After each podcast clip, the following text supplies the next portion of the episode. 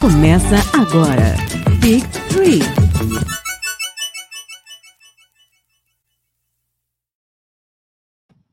Olá, gigantes! Hoje estamos aqui para mais uma das lives aqui do Big Tree. E hoje, excepcionalmente, como é um dia muito especial, estamos com não um, mas dois Renans aqui. Eu sou o Rodrigo Bamontes e vamos começar apresentando o nosso convidado de hoje, Renan Ronque. Seja muito bem-vindo.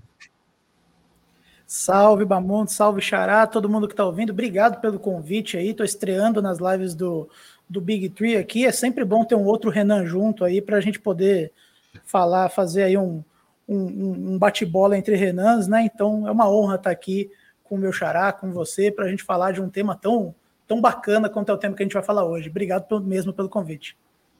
Muito obrigado. E aí, nosso aqui, já nosso prata da casa, Renan Alonso, por favor. É... Salve, galera. Boa noite. Um prazer imenso estar aqui na live, como a gente estava conversando, na live do, que eu faria o Galvão Bueno chorar. Estamos no, diante de três R's: Rodrigo, Renan e Renan. Se tem Renan, é sinônimo de qualidade. Prazer imenso estar aqui nesse, nesse janeiro cheio de calor. Já me zoaram por causa da história da camisa do Whiteside e, Bamonte, toca o barco.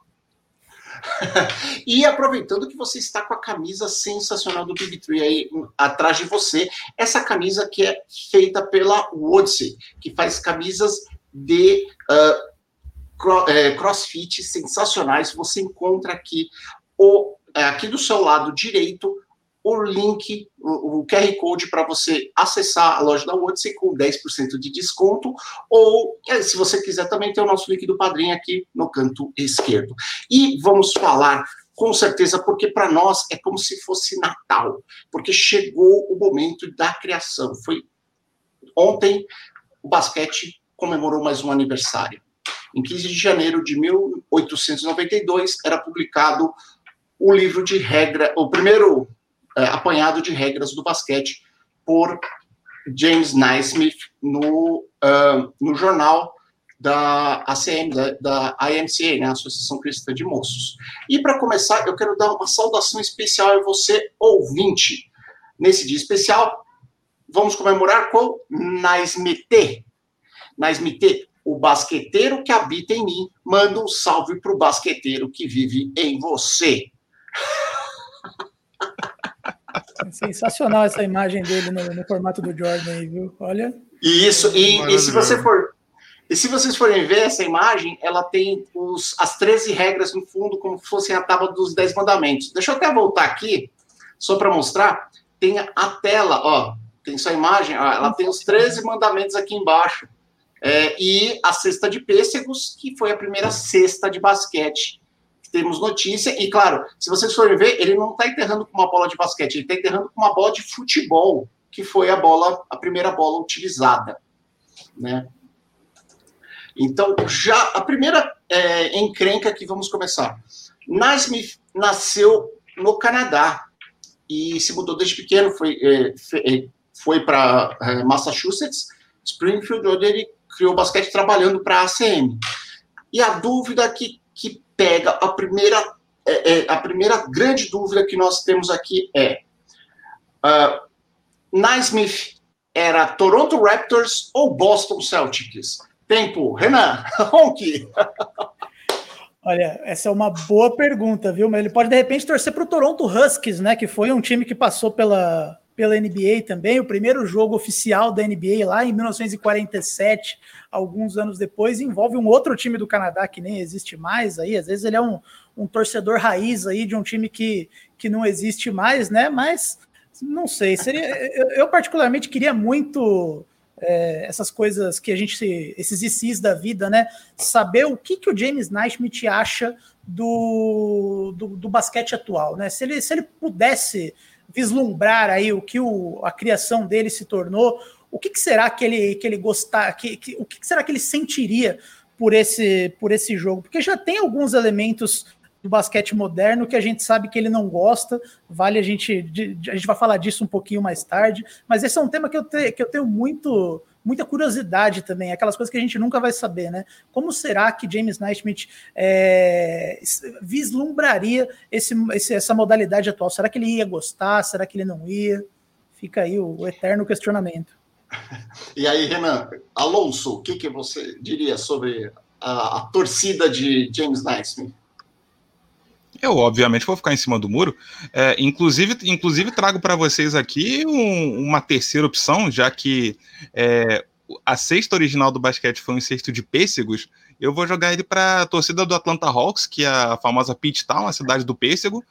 Existe essa possibilidade, por que não? Ora, e engraçado que na fala do, na fala do Renan, é, eu lembrei de um All-Star Game que a gente teve recentemente, acho é, que foi em Toronto, acho que se eu não me engano foi 2018, não estou muito certo agora qual foi o ano, é, que o, o, vídeo de, o vídeo de abertura do All-Star Game era um ator interpretando o professor Naismith, e justamente com esse discurso, caramba, olha o meu jogo, olha como ele evoluiu, e é, é, é bacana a gente pensar nisso, como o jogo foi evoluindo até chegar o que a gente conhece hoje.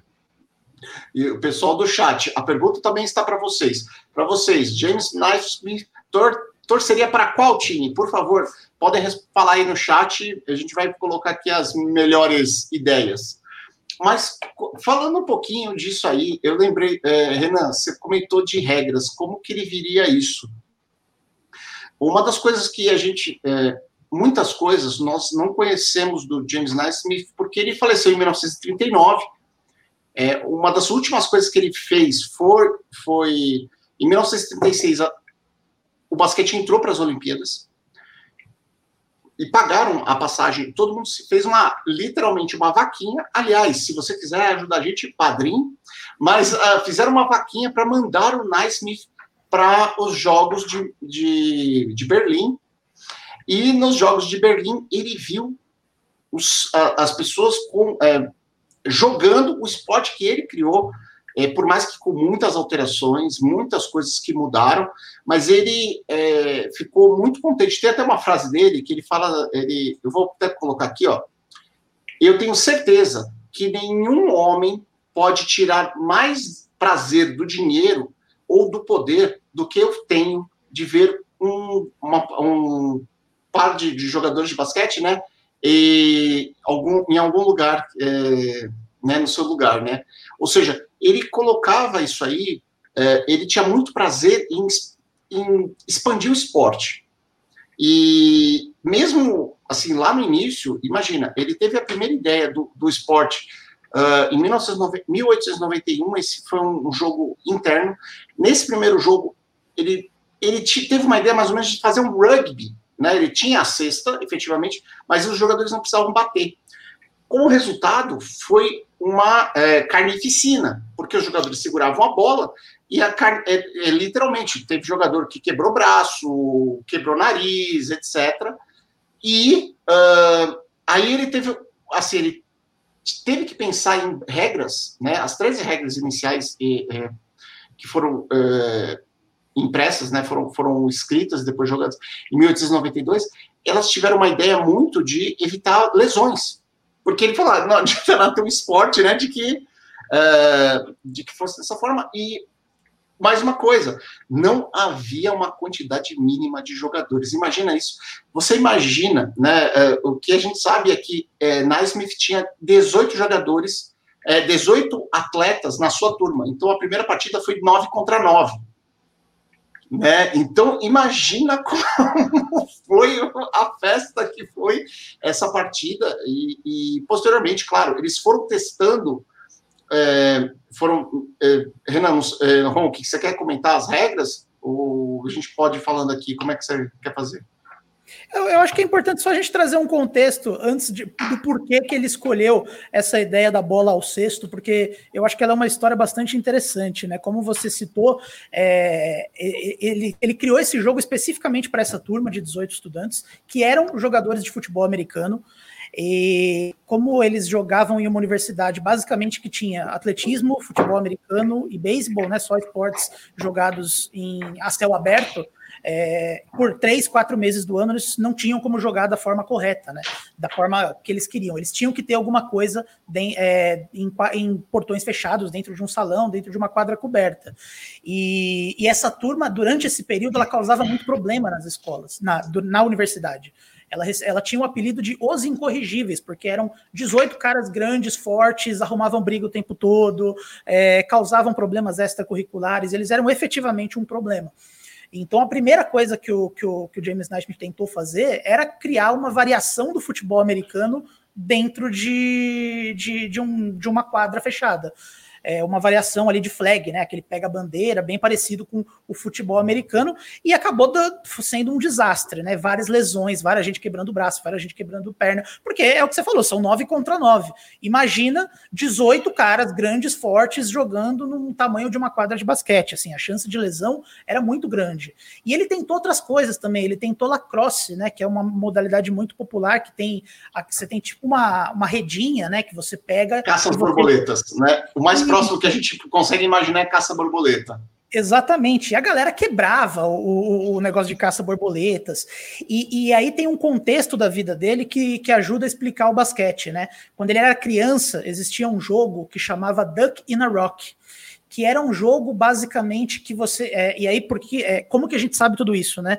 É, tem várias, vários ele deixou vários registros que você que estão acessíveis é, no, dentro do site do memorial do Hall da Fama de Naismith. Então, todo esse, tudo isso que a gente está falando foi ele mesmo que escreveu e está acessível para quem quiser ver. Assim, é só entrar lá no site, depois eu posso compartilhar o link a gente tem essas informações. E nesse jogo do Duck na Rock, basicamente você tinha uma pedra grande, uma pedra média em cima dessa pedra grande, e você tinha um monte de gente com uma pedra pequena.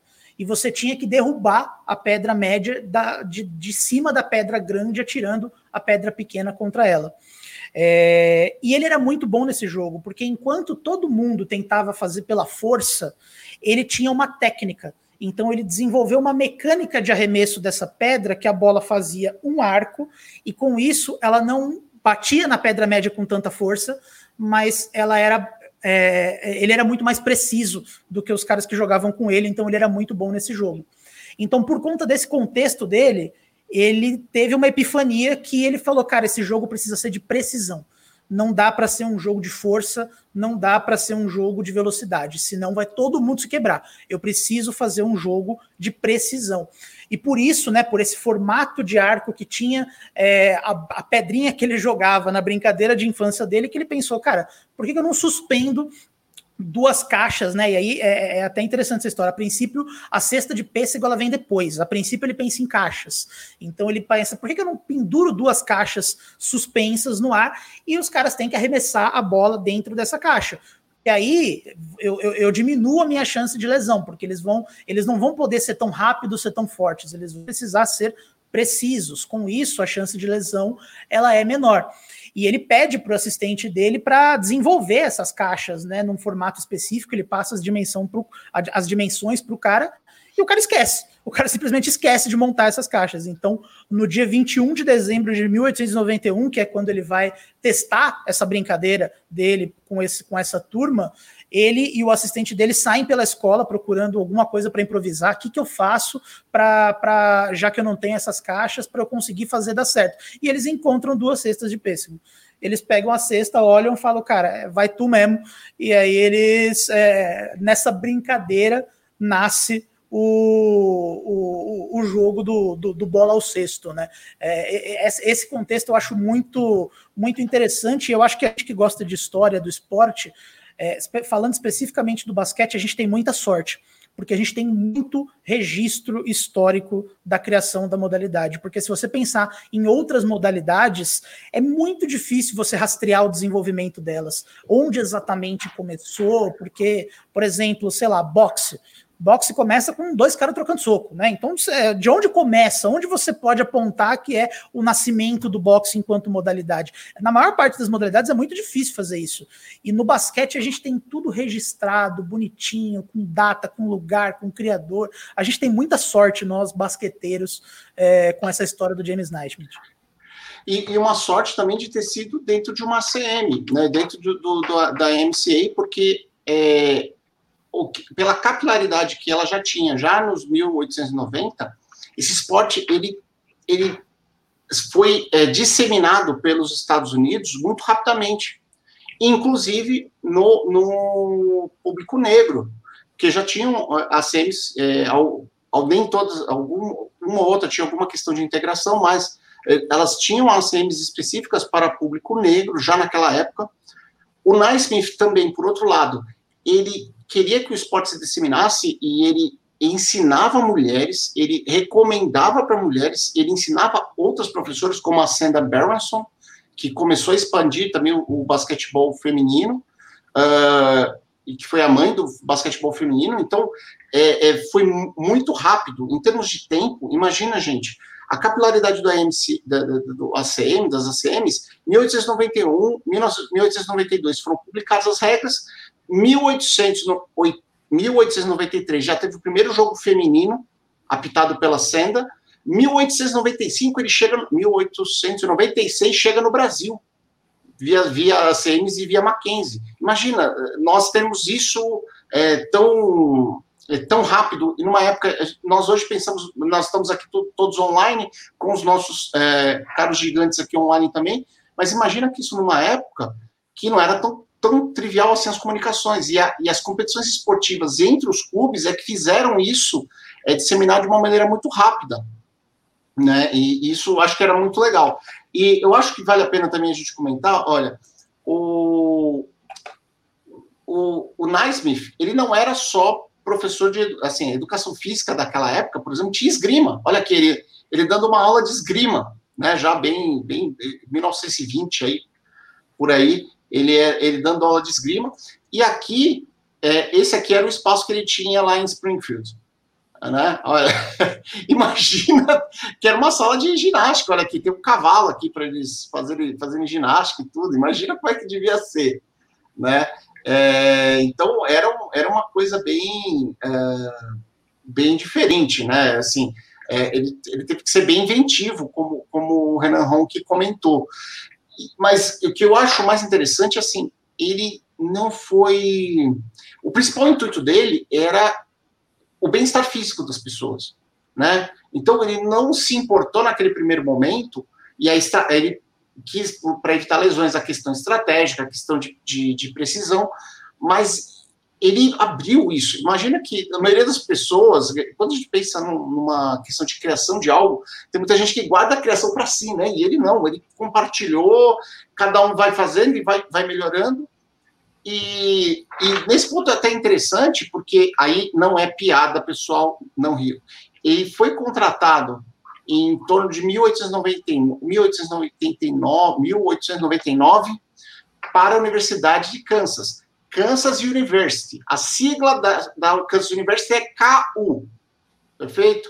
Então, a KU era, é, é, tem muitos dados lá, tem o Hall da Fama da família Buff lá também, que tem, inclusive, as 13 regras originais escri é, batido na máquina e com detalhes à mão pelo Naismith, está lá. Né? Está lá, custou uma bagatela de acho que 7 milhões de dólares no leilão. Né? Praticamente uma camisa do Caruso. Uh, então. Se eu fosse milionário, cara, eu teria tudo que, que sobrou da família Naismith, eu, eu, eu, eu, compraria, assim. Eu não, não nego que eu seria essa pessoa. Então, não, é, não, e outra, né? É, eu, eu achei. Quando eu estava procurando as fotos aqui para a gente compartilhar, eu achei um site de leilão que tem uma foto original, é, uma foto original de algum ponto do Naismith tava assim, 1.500 dólares para você, assim, tipo, 1.500 dólares era a reprodução da imagem com uma qualidade boa, e eu não sei quanto é o valor é, dela estava tava explosivo, muito explosivo mesmo, me desculpe, eu tô com, tô com soluço aqui. Ah, aí temos outra imagem dele aqui, essa imagem aqui é, é bem interessante, porque é, apesar de a gente não reconhecer quem é, é, essa criança aqui é o filho do, do Naismith. eu, achei que, eu achei que fosse o, fosse o, Rick, o, fosse o Rick Barry. O jovem Rick Barry criança. Pô, sensacional. Não, e, e assim, imagina uma situação que é, o Naismith, é, com o crescimento uh, do esporte, nesses primeiros anos, por incrível que pareça, o crescimento mais rápido foi das mulheres. As mulheres adotaram o esporte mais rápido do que os homens, e isso começou a se reverter justamente nessa época, final de 1899 em diante, que foi quando as universidades começaram a adotar esse esporte, justamente pela questão de ser indoor, etc. É, pro, e uma das primeiras universidades foi a Universidade de Kansas. Se não me engano, a Universidade de Kansas foi a terceira universidade a ter programa de basquete, junto com o Kentucky. E, e aí tiveram a ideia de contratar o Naismith. Imagina uma situação dessas alguém contrata o criador do esporte para ser o, o, técnico do seu time, não, o seu, o seu. Já pensou, Renan? Você cria aí o, o vamos, vamos contratar o Homer Simpson para o tapball, para ser técnico de tapball. e, e, uma curiosidade sobre o James Naismith, né, é, é, que ele era o criador do basquete, ele foi contratado para ser o técnico do basquete e ele era um técnico ruim Porque se você pegar o histórico dele como técnico, ele tem. É, nem é tão ruim, é 55 vitórias e 60 derrotas. Mas ele é o único técnico da Universidade de Kansas que tem um recorde negativo. Então, assim, ele cria o esporte e ele é ruim treinando o próprio esporte. Não, é... ele. É, é, isso que você está falando, mas uma coisa que é engraçada é que ele, ele se focava muito mais em treinar as pessoas. Tanto que ele, ele, ele é, vou falar assim, ele é mentor de vários técnicos famosos. E a gente, e ele mesmo, enquanto, né, ele, tanto que depois tiram ele da função de técnico, ele se torna diretor da parte esportiva da Universidade de, de Kansas, da KU. E, e até um, um, dos pontos que é legal a gente comentar, dentre os alunos, um que a gente vale a pena a gente citar é o, o John McLean. McLean? McLennan, é, que é esse, esse aqui, ó, ele aparece do lado do, do Naismith aqui, e o que, que é interessante desse, desse é, professor aqui? Ele era um afro-americano afro com, é, com ascendência nativa-americana também. É, e o que, que aconteceu? Em 1920, ele, ele sonhou em ser, é, em ser professor técnico de basquete. Professor de basquete, quando ele viu uma modalidade muito pequena. O pai dele é, descobriu que ele queria ir para Springfield para aprender basquete na origem. Aí o pai dele descobriu que o, o Naismith estava na Universidade de Kansas e indicou para ele falar com o Naismith. Então você imagina assim, o, gar, o garoto, né, adolescente, foi falar com o Naismith, o Naismith atendeu ele, escutou, e numa época de segregação, que a universidade não admitia negros, o Naismith bancou ele. Tanto que lá no Hall da Fama de, de Kansas, esse técnico, ele está como associate, tá? Ele não, tá, ele, porque ele efetivamente, na época, não era possível ele se formar, mas o Naismith bancou o cara, foi da, da deu todo o apoio para ele, deu apoio para ele pegar o primeiro emprego como técnico, e ele foi um dos técnicos que foi o primeiro técnico a, a um dos primeiros técnicos a treinar brancos. Imagina, um técnico negro numa época de apartheid, desculpa, de segregação racial, né, praticamente um apartheid lá. Ele conseguia ter isso, e, e o discurso dele, para quem quiser procurar lá, não, quando ele vai para o Hall da Fama em 1979 como é, contribuidor, contribuidor do esporte, é sensacional, e agora 2016 que ele foi como técnico. Ele foi indicado novamente, postumamente, como técnico. E aí, é, Renan, não sei se você quer, é, Renan, não sei se você quer comentar mais algum aspecto dele em Kansas, porque tem muita coisa em Kansas que é legal da gente comentar. Assim, dá, para passar uma hora se a gente brincar. Não, é, tem uma curiosidade sobre ele também, sobre o James Naismith, é, que ele, ele também é tido como um dos inventores do capacete de futebol americano. Um negócio nada a ver com basquete, assim, não, não o capacete moderno, né, que a gente vê hoje os caras da NFL usando, mas os primeiros modelos de capacete de futebol americano, né, que eles tinham aquele formato que parecia uma máscara de esgrima mesmo na frente da cara, uhum. é, ele é tido como uma, um dos possíveis inventores disso, né, pra gente ver como ele era um cara disruptivo, né, e, e, e importante. É, dessa parte de câncer eu não, não, não, não tenho muito muito o que falar, não, mas você citou o McLendon, acho que um outro nome que vale citar também é o Fog Allen, né? O Fog Allen é outro nome fundamental do desenvolvimento do basquete, tido como o primeiro grande técnico da história do basquete, também discípulo do Naismith. Sem ele, não teria, basquete não teria virado uma, uma modalidade olímpica em 36 em Berlim. É, ele foi, ele também está no Hall da Fama do James Naismith e ele, ele que ajudou a a criar os primeiros fundamentos, as primeiras metodologias de treino. É uma coisa que é difícil até da gente pensar hoje, né? Porque hoje vem tudo pronto pra gente, né? A gente começou a, a, a ver basquete, todo mundo já sabe como que treina um arremesso, como que treina um passe, como que treina. Quando a gente pensa no desenvolvimento disso, né? É até difícil de vislumbrar, porque não é porque tem uma, uma, uma cesta ali que todo mundo já sabe como arremessa. Cada um tem a sua mecânica. E como que eu, como que eu ensino isso, né?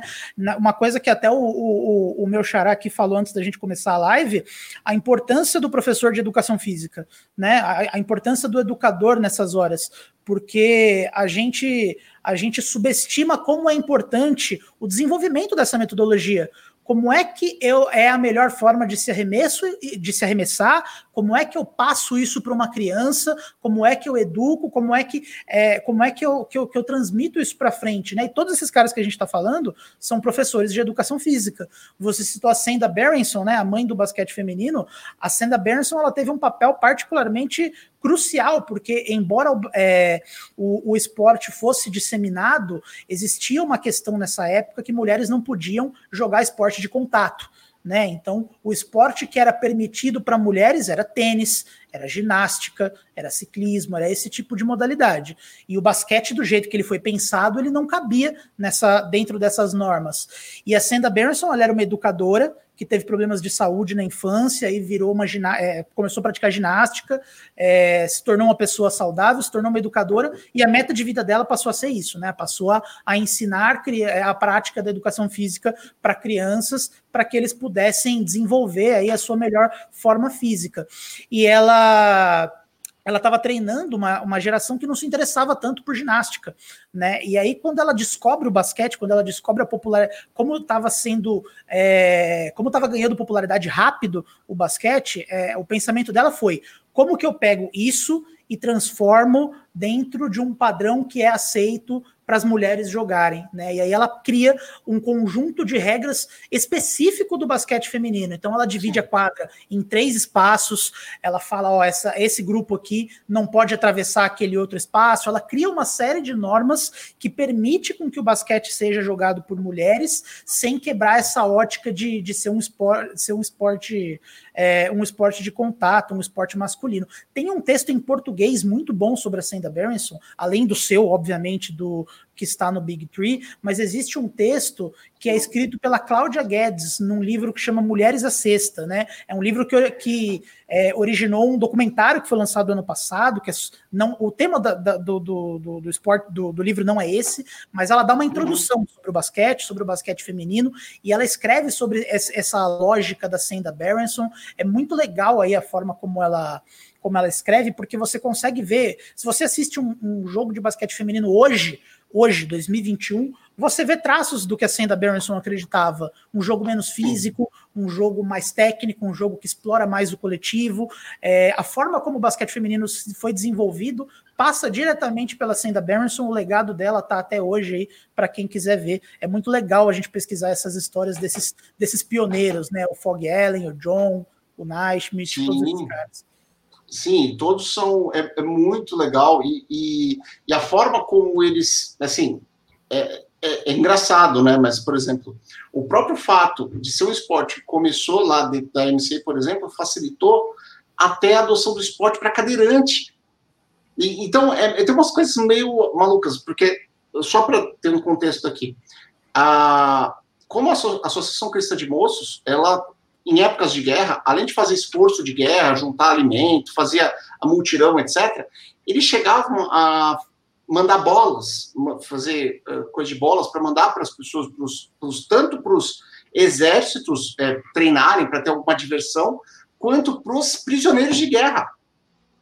Tem relatos dos prisioneiros de guerra agradecendo a MCA, porque como era uma entidade internacional, ela foi fundada lá em Londres, ela, na Primeira Guerra, ela teve esse papel, e aí, quando foi a Segunda Guerra, as pessoas que estavam precisando de reabilitação, que estavam que tinham perdido a mobilidade das pernas, os primeiros cadeirantes, eles foram é, é, eles foram se reabilitar com basquete. Eles adaptaram o basquete para a cadeira de rodas.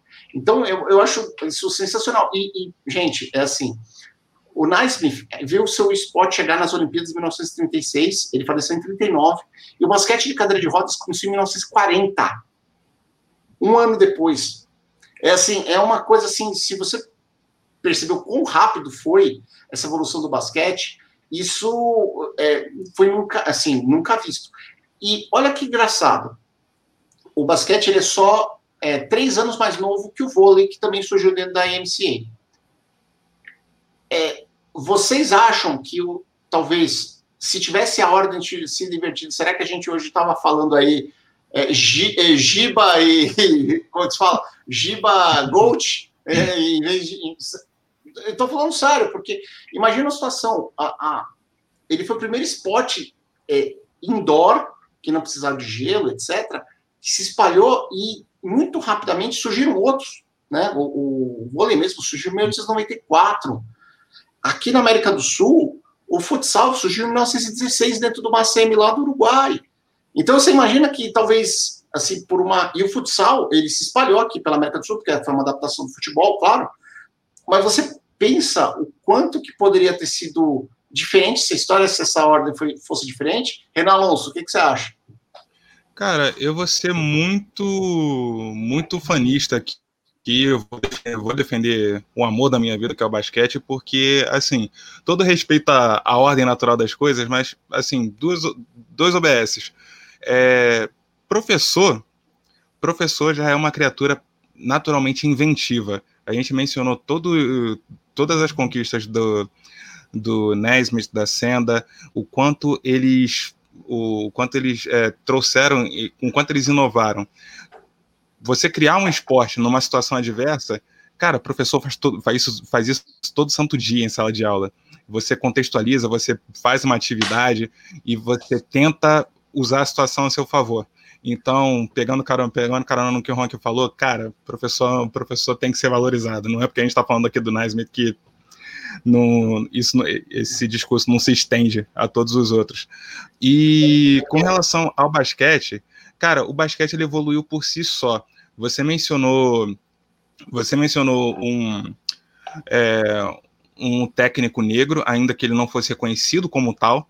Mas, cara, você não consegue imaginar hoje o basquete dissociado da cultura negra. A cultura negra absorveu o basquete tanto para si, usa o basquete como forma de expressão, como forma de arte, porque não? A gente tem aí é, streetball, a gente tem os Harlem Globetrotters, a gente tem tantas outras variações, cara, que é, eu vou evitar fazer essa comparação entre basquete e vôlei. Eu acho que o basquete ele evoluiu por si só, ele, ele se expandiu, encontrou outros caminhos que é muito difícil você imaginar hoje, é, hoje muitas coisas que surgiram junto com o basquete. Uhum. Ronk, você quer comentar também?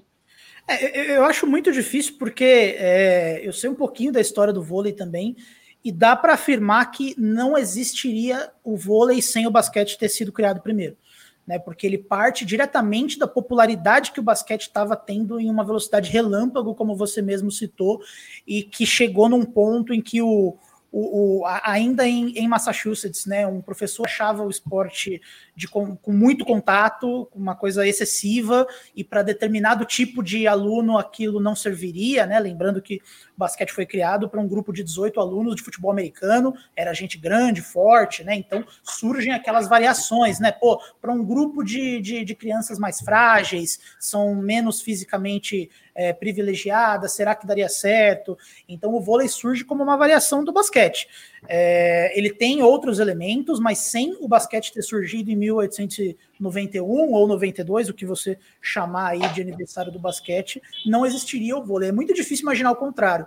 Se primeiro alguém tivesse pensado na execução do vôlei, como que teria sido a execução do basquete? Eu, acho, eu não consigo nem imaginar. Então eu prefiro defender o esporte que, que, eu, que, eu, que eu sou adepto também e dizer que, de qualquer jeito, o basquete teria caminhado do jeito que ele, que ele caminhou. E eu, eu acho muito legal isso, porque é uma. É, é como você vê é, é, a coisa toda, nós estamos olhando o passado, né? E quando nós olhamos o passado, é muito fácil você ver porque as, os caminhos se fecharam. E, mas eu, eu acho muito legal fazer esse exercício desse, desse questionamento, porque, caramba, quanto, quanto foi? E cada um desses fundadores, né, os, os vou falar, o Founding Fathers, né, as pessoas que ajudaram é, na criação, no, no, como foi é, importante, importante no Naismith ser um cara mais aberto. E eu, eu, eu falo assim, nós não, nós não conseguimos medir intenções quando a gente olha para o passado, nós conseguimos medir ações, é, coisas que as pessoas tentaram, etc. E o Naismith, mostrando que ele é, trabalhava com mulheres, ensinava, ele tem uma, tem uma foto dele, por exemplo, com as meninas da esgrima, que ele dava aula também, é, fazendo um, uma capela com as espadas, assim, em cima dele. Uh, e ele sempre, por tudo que a gente vê, pelas pessoas que trabalharam e foram alunas dele, falam dele, você sempre vê uma pessoa muito disposta a dividir, compartilhar, é, é, espalhar conhecimento, e eu, eu acho que isso foi importante. E, e, e como o Renan Ronck falou, aberta, porque aí veio, vieram os alunos dele e melhoraram o esporte. Esses alunos, né, que realmente fizeram o esporte virar um esporte, virar uma coisa competitiva. E isso fez. a imagina uma situação também de que o basquete, para quem lembra lá a fundação da, das ligas de basquete, começou muito sendo muito bom, porque você podia treinar dentro dos, é, é, dos armazéns, né? Do, dos, dos, galpões dentro das fazendas, que eram os barns, né? Então, os, o basquete começou primeiro nos rednecks também. Ele começou ao mesmo tempo nas cidades com o, o público da, das ACMs e no interior com os rednecks aproveitando o galpão que eles tinham em cada uma das fazendas, os, arma, os armazéns, os galpões, para jogar. E aí, naquele primeiro momento, é, para quem lembra, sei lá, assiste um episódio de pica-pau daquela festa dentro do galpão, né? A, fe, a, ideia da festa do galpão era, era a festa do caipira, a festa do. É, era as pessoas se, se juntavam para jogar né, os primeiros tinham os barnstorms, né, que eram os times que faziam é, é, é, brincadeira ali. E se a gente for voltar aqui para a imagem do, do Naismith, quando estava na primavera, ele treinava fora, a galera jogava na grama. e aí, eu, como fatecano, eu, como fatecano de, de, da unidade de Santos, eu, eu, eu atesto de que basquete na grama funciona, certo? nós tínhamos uma quadra de basquete na grama, eu tinha, nós tínhamos uma quadra de basquete na grama, carinhosamente apelidada de country basket, então, uh, mas é, é, bem legal isso aí, para mim foi, foi muito legal, e a própria adaptação da bola, imagina assim, é, 1891, 92, 1899, a Spalding já estava interessada em fazer uma bola específica, né? E, e, e para quem sabe lá, ele foi, eles foram adaptando a bola. Eles começaram com uma bola de futebol e a bola de futebol daquela época, Sim. aquela bola de couro, não quicava. Você tinha que fazer alguma coisa assim. Era, era, era um exercício de musculação para fazer ela quicar. né? Era muito pesada. Assim, não era preparada realmente para ter kick. Ela era uma bola até relativamente fofa, então você tinha que fazer uma porrada forte. E uma das coisas, eu acho que, eh, até voltando àquela história das, das 13 regras, era de que, teoricamente, a primeira batida era para você bater, para você recuperar a bola, pegar a bola um pouco mais à frente, né? Que era a ideia de você estar uh, tá sempre em movimento e, e tentar fazer as coisas. Uh, e dar oportunidade de roubo de bola, né? A ideia de diminuir as, a, a, o bater da bola, a ideia era você facilitar um pouco o roubo de bola para justamente diminuir a lesão. Porque quando você segurava aqui, que foi a primeira, tanto que estava na regra, que você não poderia segurar, era só com a palma da mão, nunca com o punho, você não podia socar a bola, e não podia ficar segurando o braço, né? não podia fazer a posição de futebol americano. E ele, né, no, no, lendo, as lendo as leis, você percebe que a ideia dele era muito impedir o triângulo né? E, e, é, e, curiosamente, o jornal que foi impresso as regras de basquete se chamava The Triangle, né? E estamos aqui nós com o nosso triângulo mágico. E essa questão do drible tem até uma curiosidade muito legal, que o próprio Naismith escreve nas biografia, na biografia dele, que ele. Na biografia dele, não, né? No livro que ele conta a origem do basquete, que em um primeiro momento ele odiou a, a questão do drible. E ele mesmo fala que ele não, em um primeiro momento ele não gostou, porque o drible ele nasce como uma forma também de você é, de você burlar uma das regras originais, porque uma das regras originais era que você não não podia bater bola, você não podia se movimentar, na verdade, quando você tinha a bola na mão. Era um dos pontos que virou pancadaria no primeiro jogo que ele testou lá, teve gente que desmaiou no meio da quadra, ele falou não. Então, é, a partir quem tá com a bola na mão, ele não pode se mexer, ou ele passa ou ele arremessa e a galera volta fica se movimentando ali tentando roubar a bola dele. Então, tem muita é, tem, envolve um jogo coletivo muito grande. Só que aí ele mesmo conta essa história. Algum espertinho pensou: bom, se eu quicar a bola no chão e, e, ela sair da minha mão, ela não tá mais na minha mão. Então eu vou quicar a bola no chão, vou sair correndo e vou pegar a bola ali do outro lado. O drible surge assim. Em um primeiro momento, irrita muito ele, porque ele pensa: caramba, os caras estão fazendo isso para tentar se movimentar com a bola na mão. Mas logo, é, logo né, isso, isso vai evoluindo naturalmente, é, até que chega um ponto em que ele admite que o drible é um elemento chave da popularização do basquete. Ele, ele mesmo chega a, a usar essa frase, ele fala assim, é, a, é, um, um fator fundamental do basquete ter saído de uma brincadeira para virar uma modalidade é o drible. Sem o drible, ela não teria, ele não teria se popularizado do jeito que ele se popularizou. Então é muito legal também como o, o Nice Mitch, ele não inventou uma coisa e, e, e se manteve aquilo que ele queria né? O negócio saiu do controle dele, ficou muito grande, muito popular, começou a ser jogado de várias formas, começou a ser pensado de uma forma que ele não previa, e ao invés dele ficar bravo com isso, dele se irritar e falar, ah, não era isso que eu queria, é, não gostei, ele sempre foi muito aberto, do jeito, pelo, pelo que a gente vê dos registros dele, né? De, de como a, a modalidade foi se disseminando e, e crescendo.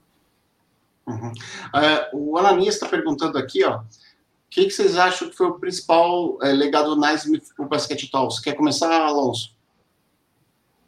É, cara, é, eu, eu vou até parecer, parecer um pouco chato, mas a partir do momento em que é um jogo criado dentro de, dentro de uma escola, de uma instituição de ensino, e até, até hoje é, é, um, é um dos esportes básicos na aula de educação física, acho que todo mundo aprende a jogar ali, e segue adiante, ou se profissionaliza, ou então joga por lazer, eu sou um peladeiro de carteirinha. É, cara, eu acho que o principal legado é esse, é você aprender, é você aprender, aprender com esporte. Olha, o tanto de aprendizado que a gente tira com basquete, seja vendo uma jornada de um, de um jogador específico na NBA, ou então você vai num, numa pelada de final de semana, pratica um jogo coletivo, faz amigos nessa, nessa história aí, e eu acho que, assim, na cabeça dele, você praticar, praticar essa coletividade, eu acho que esse é o maior legado que pode existir. Curiosamente, James Harden vai estrear, vai estrear daqui a pouco. Eu espero que ele pratique bastante coletividade com Kyrie, Kevin Durant e afins, porque afinal de contas, né, o propósito do jogo é esse. Mas vamos lá. A Alice perguntou aqui: o Naismith contemplava regras de comportamento como a hoje, por exemplo, do Air Punch? Sim, uma das 13 regras originais era que não pode socar, golpear, empurrar, fazer nada com o, com o, o, o adversário. Mas ele era, é, o ponto dele era muito mais focado em evitar lesões do que efetivamente em punir uma lógica antidesportiva. A principal preocupação dele era essa. Por exemplo, o bola ao alto, né, que é uma, uma, da essência do jogo, o primeiro teste dele era, na verdade, colocar todos os jogadores do time em um canto da quadra, todos do outro time no outro canto, colocar a bola no meio e apitar e todo mundo sair correndo em direção à bola. E o primeiro teste que ele fez isso, ele falou: não, isso aqui vai dar merda. Porque imagina a quantidade, cada 10 caras, ou na época, 18 caras correndo ao mesmo tempo na direção da bola. Assim, no primeiro lance, você ia ter três desmaiados, quatro com o nariz quebrado. Então, Inclusive, ele, essa, ele... Versão, essa é a versão gringa do, do queimado, né? O queimado lá. Sim, é queimado. Sim, é isso aí. É, mas é, era uma das ideias uma das ideias ele, ele, ele puxou, uh, tanto que a própria Senda lá, com a questão de dividir em três zonas, você tem muita coisa que foi usada na queimada depois, ou, ou é que aí é, falta falta para mim estudo para ver isso aí da, da, queimada, mas sim, tem, tem muita ligação mesmo.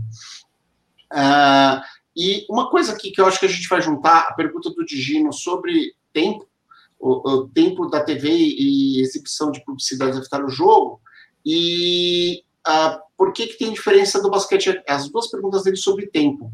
Essas diferenças entre regras até no tempo de jogo. Você quer começar, é, Ronk?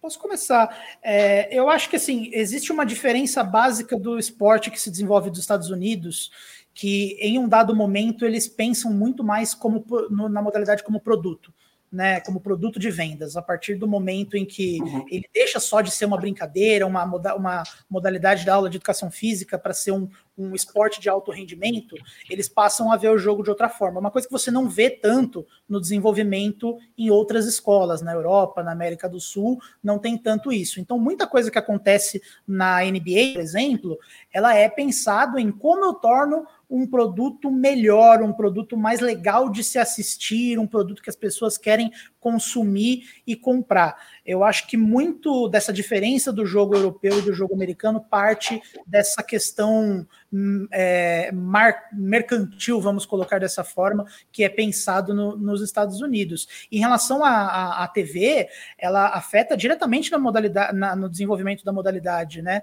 Usando a NBA como exemplo, quando a gente pensa nos anos 80, né, a gente sempre fala, pô, o Magic Johnson e o Larry Bird salvaram a NBA é, porque a NBA estava com audiência ruim, estava com vários problemas, esses caras puxaram o sarrafo para cima.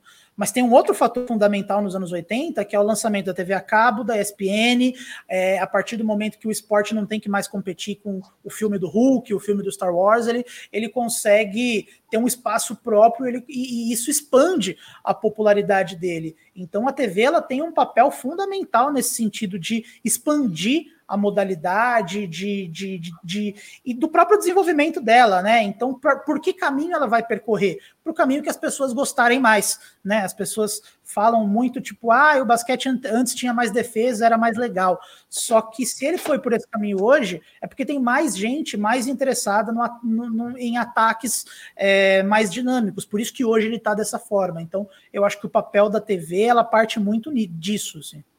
Uhum. É, mas uma coisa que eu até queria comentar, que aí lembrando das três regras iniciais, era a questão de que, inicialmente, seriam é, 30 minutos de jogo, sendo dois tempos de, 30, de 15 minutos, com um intervalo de 15 entre eles. É, posteriormente, mudou-se para 20 minutos, é, duas metades de 20 minutos, e o basquete europeu puxou muito desse lado de 20 minutos. O basquete, até o basquete que nós tínhamos aqui do Brasil, ele começou nessa, nessa ideia dos 20 minutos, tanto que. É, na, na, época que eu estudava, isso, era isso. Depois que agora que dividiram em quartos, né, ficou um pouco mais parecido, o, as duas modalidades ficaram um pouco mais parecidas. Uh, até o, o Christian está comentando aqui, é, dentro dos Estados Unidos temos regras diferentes de high school, college e NBA. Claro, é, o, o, o, o college tem umas tem umas coisas bem mais, eu acho, né, bem mais parecidas com a FIBA, basquete FIBA, do que propriamente NBA em alguns pontos, mas vamos lá. Ó, é, até o Christian comentou aqui, ó, até pouco tempo eram 35 segundos por ataque. Nossa, é uma coisa para a gente é impensada. Então, mas essa, essa, por exemplo, essa diferença no tempo, como que ela surge, né? Por que, que o relógio começa com 24 segundos lá em 55? Porque o cara que criou, que era o Dambiazone, ele, ele falou: os jogos estão muito lentos e chatos, né? De novo, essa questão de ver o esporte como um produto não tinha um relógio de 24 segundos, os ataques eram muito arrastados, muito lentos, muito chatos. Ele pensou: é, como que a gente coloca isso? Coloca um tempo para o time estar com a bola.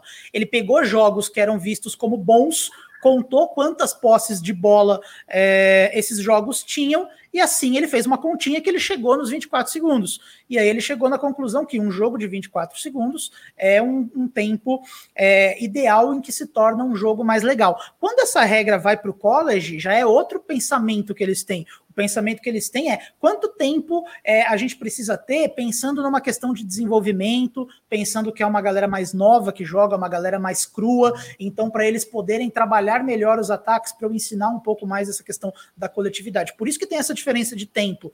Então tem isso, conforme o jogo vai se popularizando, você tem várias pessoas pensando o jogo de forma diferente, na NBA, no college, na Europa, no Brasil, e, e aí você tem essas Sim. diferenças que vão surgindo, né?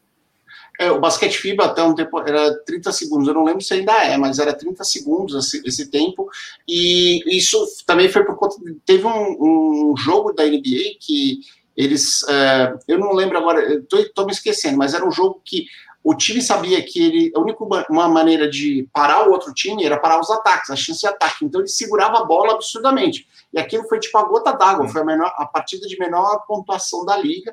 Aí eles falaram assim: acabou, né? Quando terminou a temporada, eles falaram assim: não vai ter mais isso. E aí foi, eles, eles implementaram os 24 segundos. Legal também comentar que tem algumas regras que elas são sazonais. Elas são coisas que surgem e em determinado momento elas vão desaparecer por falta de necessidade delas.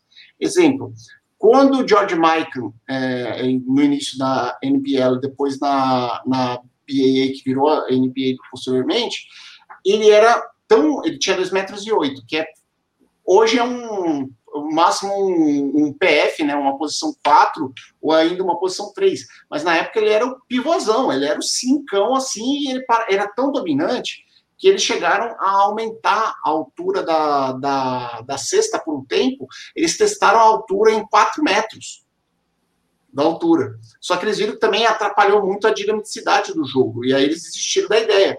Mas você imagina isso, eles estavam preocupados nessa época, né, é, é, com essa diferença. É, as, as, as primeiras partidas, cada sexta valia um ponto, né? A ideia de dois pontos e e um ponto no lance livre foi muito posterior, não lembro se é 30, 40, eu não, eu não lembro exatamente, mas foi muito posterior, então é, é, vale a pena a gente comentar que, olha, é, Naismith, ele fez uma boa fundação, fez, ele pediu colaboração, fez, é, e eu, eu penso assim, como desenvolvedor de software, é mais ou menos um, um Linus Torvalds, né, que desenvolveu o Linux e mandou a galera contribuir. Nesse sentido, ele fez uma base sólida, mas a galera construiu em cima. Cada um desses é, é, de, dessas pessoas que foram contribuindo, eles contribuindo com ideias, com motivações, com formas de se ver o jogo, com, com objetivos, né, e, e, e adaptando o esporte. E que legal, o esporte, tudo isso ele não quebrou ele, né, e quantos esportes que chegam num, num, momento que se quebram, viram dois esportes completamente diferentes? A, a, o próprio caso do basquete feminino, eles ficaram com as regras da senda por quase 70 anos. E aí, posteriormente, eles decidiram, acho que 68, eles decidiram é, unificar as regras, né, e aí passaram a utilizar uh, praticamente as mesmas regras do basquete masculino e do basquete FIBA. Então, foi uma criação, assim, é, é muito boa.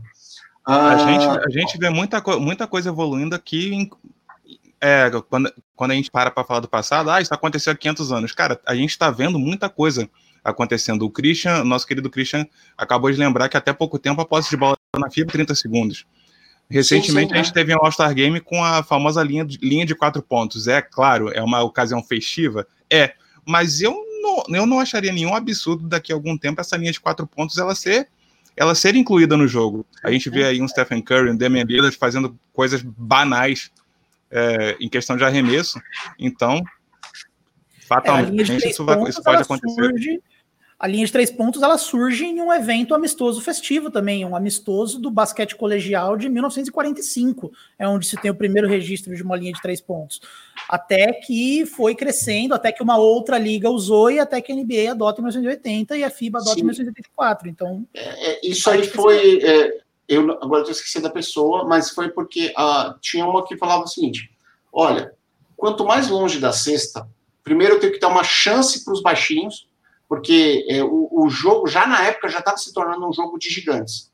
Então ele falou que é, é, ele pensou que tinha que dar uma chance, dar alguma uh, algum jeito de uma pessoa mais baixa poder competir, né? De uma maneira que ele entendesse como que, que pudesse. E aí, claro, é, acabou se criando aí no, no final dos contos a, a, linha de três, o que é muito legal e ao mesmo tempo é, como que isso, cada mudança traz uma, uma série de rebalanceamentos que o esporte vai fazendo.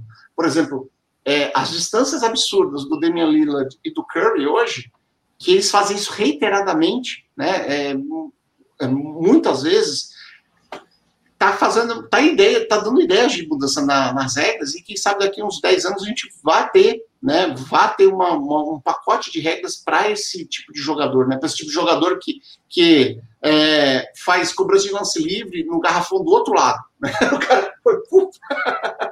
É, só um comentário aqui que o Ananias sempre falou que você está de no Renan Ron que está de modo Sif, né? Só na escuridão, é. assim, no lado sombrio. Tem uma explicação para isso. Tá? É, a luz aqui é muito clara, fica muito estranha. Aí eu pensei numa lógica aqui que a luz do sol me iluminasse. Eu só esqueci que o sol se põe. Eu esqueci desse fato. Então agora eu estou um pouco no escuro aqui, mas eu vou, eu vou, eu vou melhorar para a próxima live aí, eu prometo. É, ó, e até o, o Dino está comentando que o esporte é parte do processo civilizador, né? É que estudar futebol, rugby, boxe, mas é que vale para o basquete também. Olha, Dino, até comentando, a ideia do esporte, a ideia da, da do ACM, lá dentro, era uma prática esportiva para a melhoria da pessoa. O próprio Naismith falava o seguinte: o basquete não muda caráter, apenas revela. Né? então, e curiosidade, o, o teste da família, quando o, o Barack Obama foi visitar pela primeira vez a casa da família da, da, da Michelle, foi o irmão dela jogar basquete com ele para saber como que ele se comportava, né? Então, é, tem gente que fala em viro veritas, em, em basquete, em, em bola ou veritas. ó, é, tá, tá. Olha, temos cinco minutos ainda para a gente falar. Mas, olha, eu acho que a gente já comentou muita coisa aqui do Naismith, muita coisa legal. É, eu acho que eu só vou mostrar mais umas fotinhos aqui que a gente tem dessa época. Tem uma das outras fases, é, né? É, seja, é, ó, seja forte no corpo, limpo na mente, né? E é, altivo nos ideais, né? Então, o Naismith ele tinha meio essa, essa pegada de que o esporte como um elemento civilizatório, até, de certa forma. Eu acho bem legal isso. Uh, mas uma fotinha, isso aqui, ó. Essa aqui é a primeira classe de Kansas University em 1899. Você imagina isso? 121 anos, cara. 122, vai fazer 122 anos esse ano. Olha isso. Olha, ele aqui do ladinho do, do ícone do Big Tree. Olha o bigodinho aí. O bigodinho de, sensacional, né? Ele sempre assim. Olha, sentado com, com uma turma dele de alunos também. Então, assim, digo, pessoa sensacional mesmo. Muito legal pelo legado que nos deixou. E eu vou deixar uma pergunta aqui. Vou, vou polêmica, pessoal do chat. Para quem vocês acham que ele consideraria o GOAT? Agora que eu tô vendo que isso aqui é, é memes do Miami Heat, ó. Heat memes. eu não tinha visto. É... Então, o pessoal do chat. E agora, estamos aí em três minutos, vamos para nossas considerações finais. É, Renan, você quer falar das tuas lives, do teu, teu canal, tudo que você tem? É, eu estou em dois projetos hoje, né? Eu estou em um que tem pouco tempo de existência, existência que chama Basquete FM.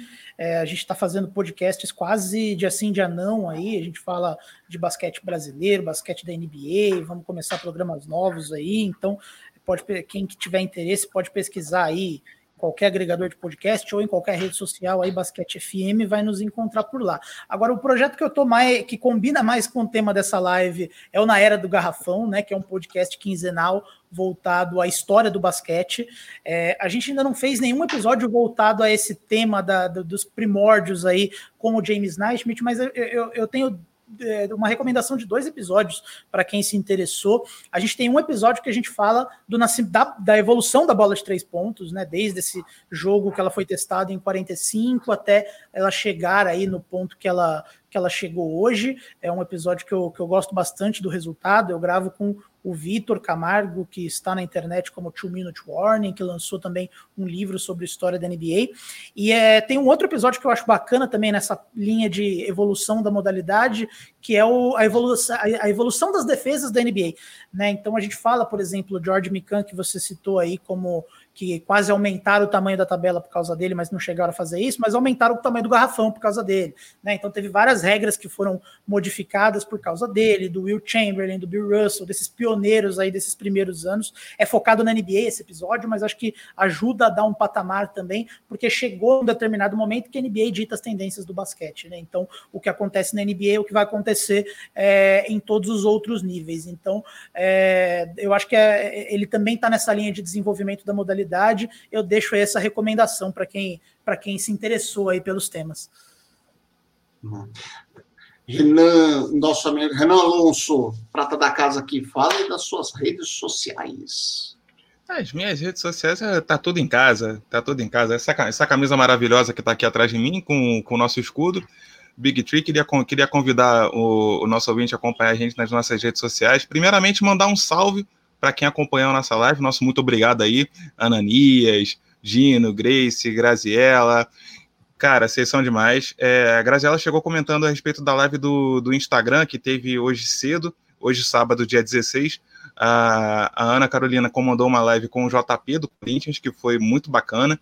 Recomendo que Sigam o Big Tree no Instagram, no Twitter, no Facebook, sempre vai ter conteúdo que a gente vai estar produzindo.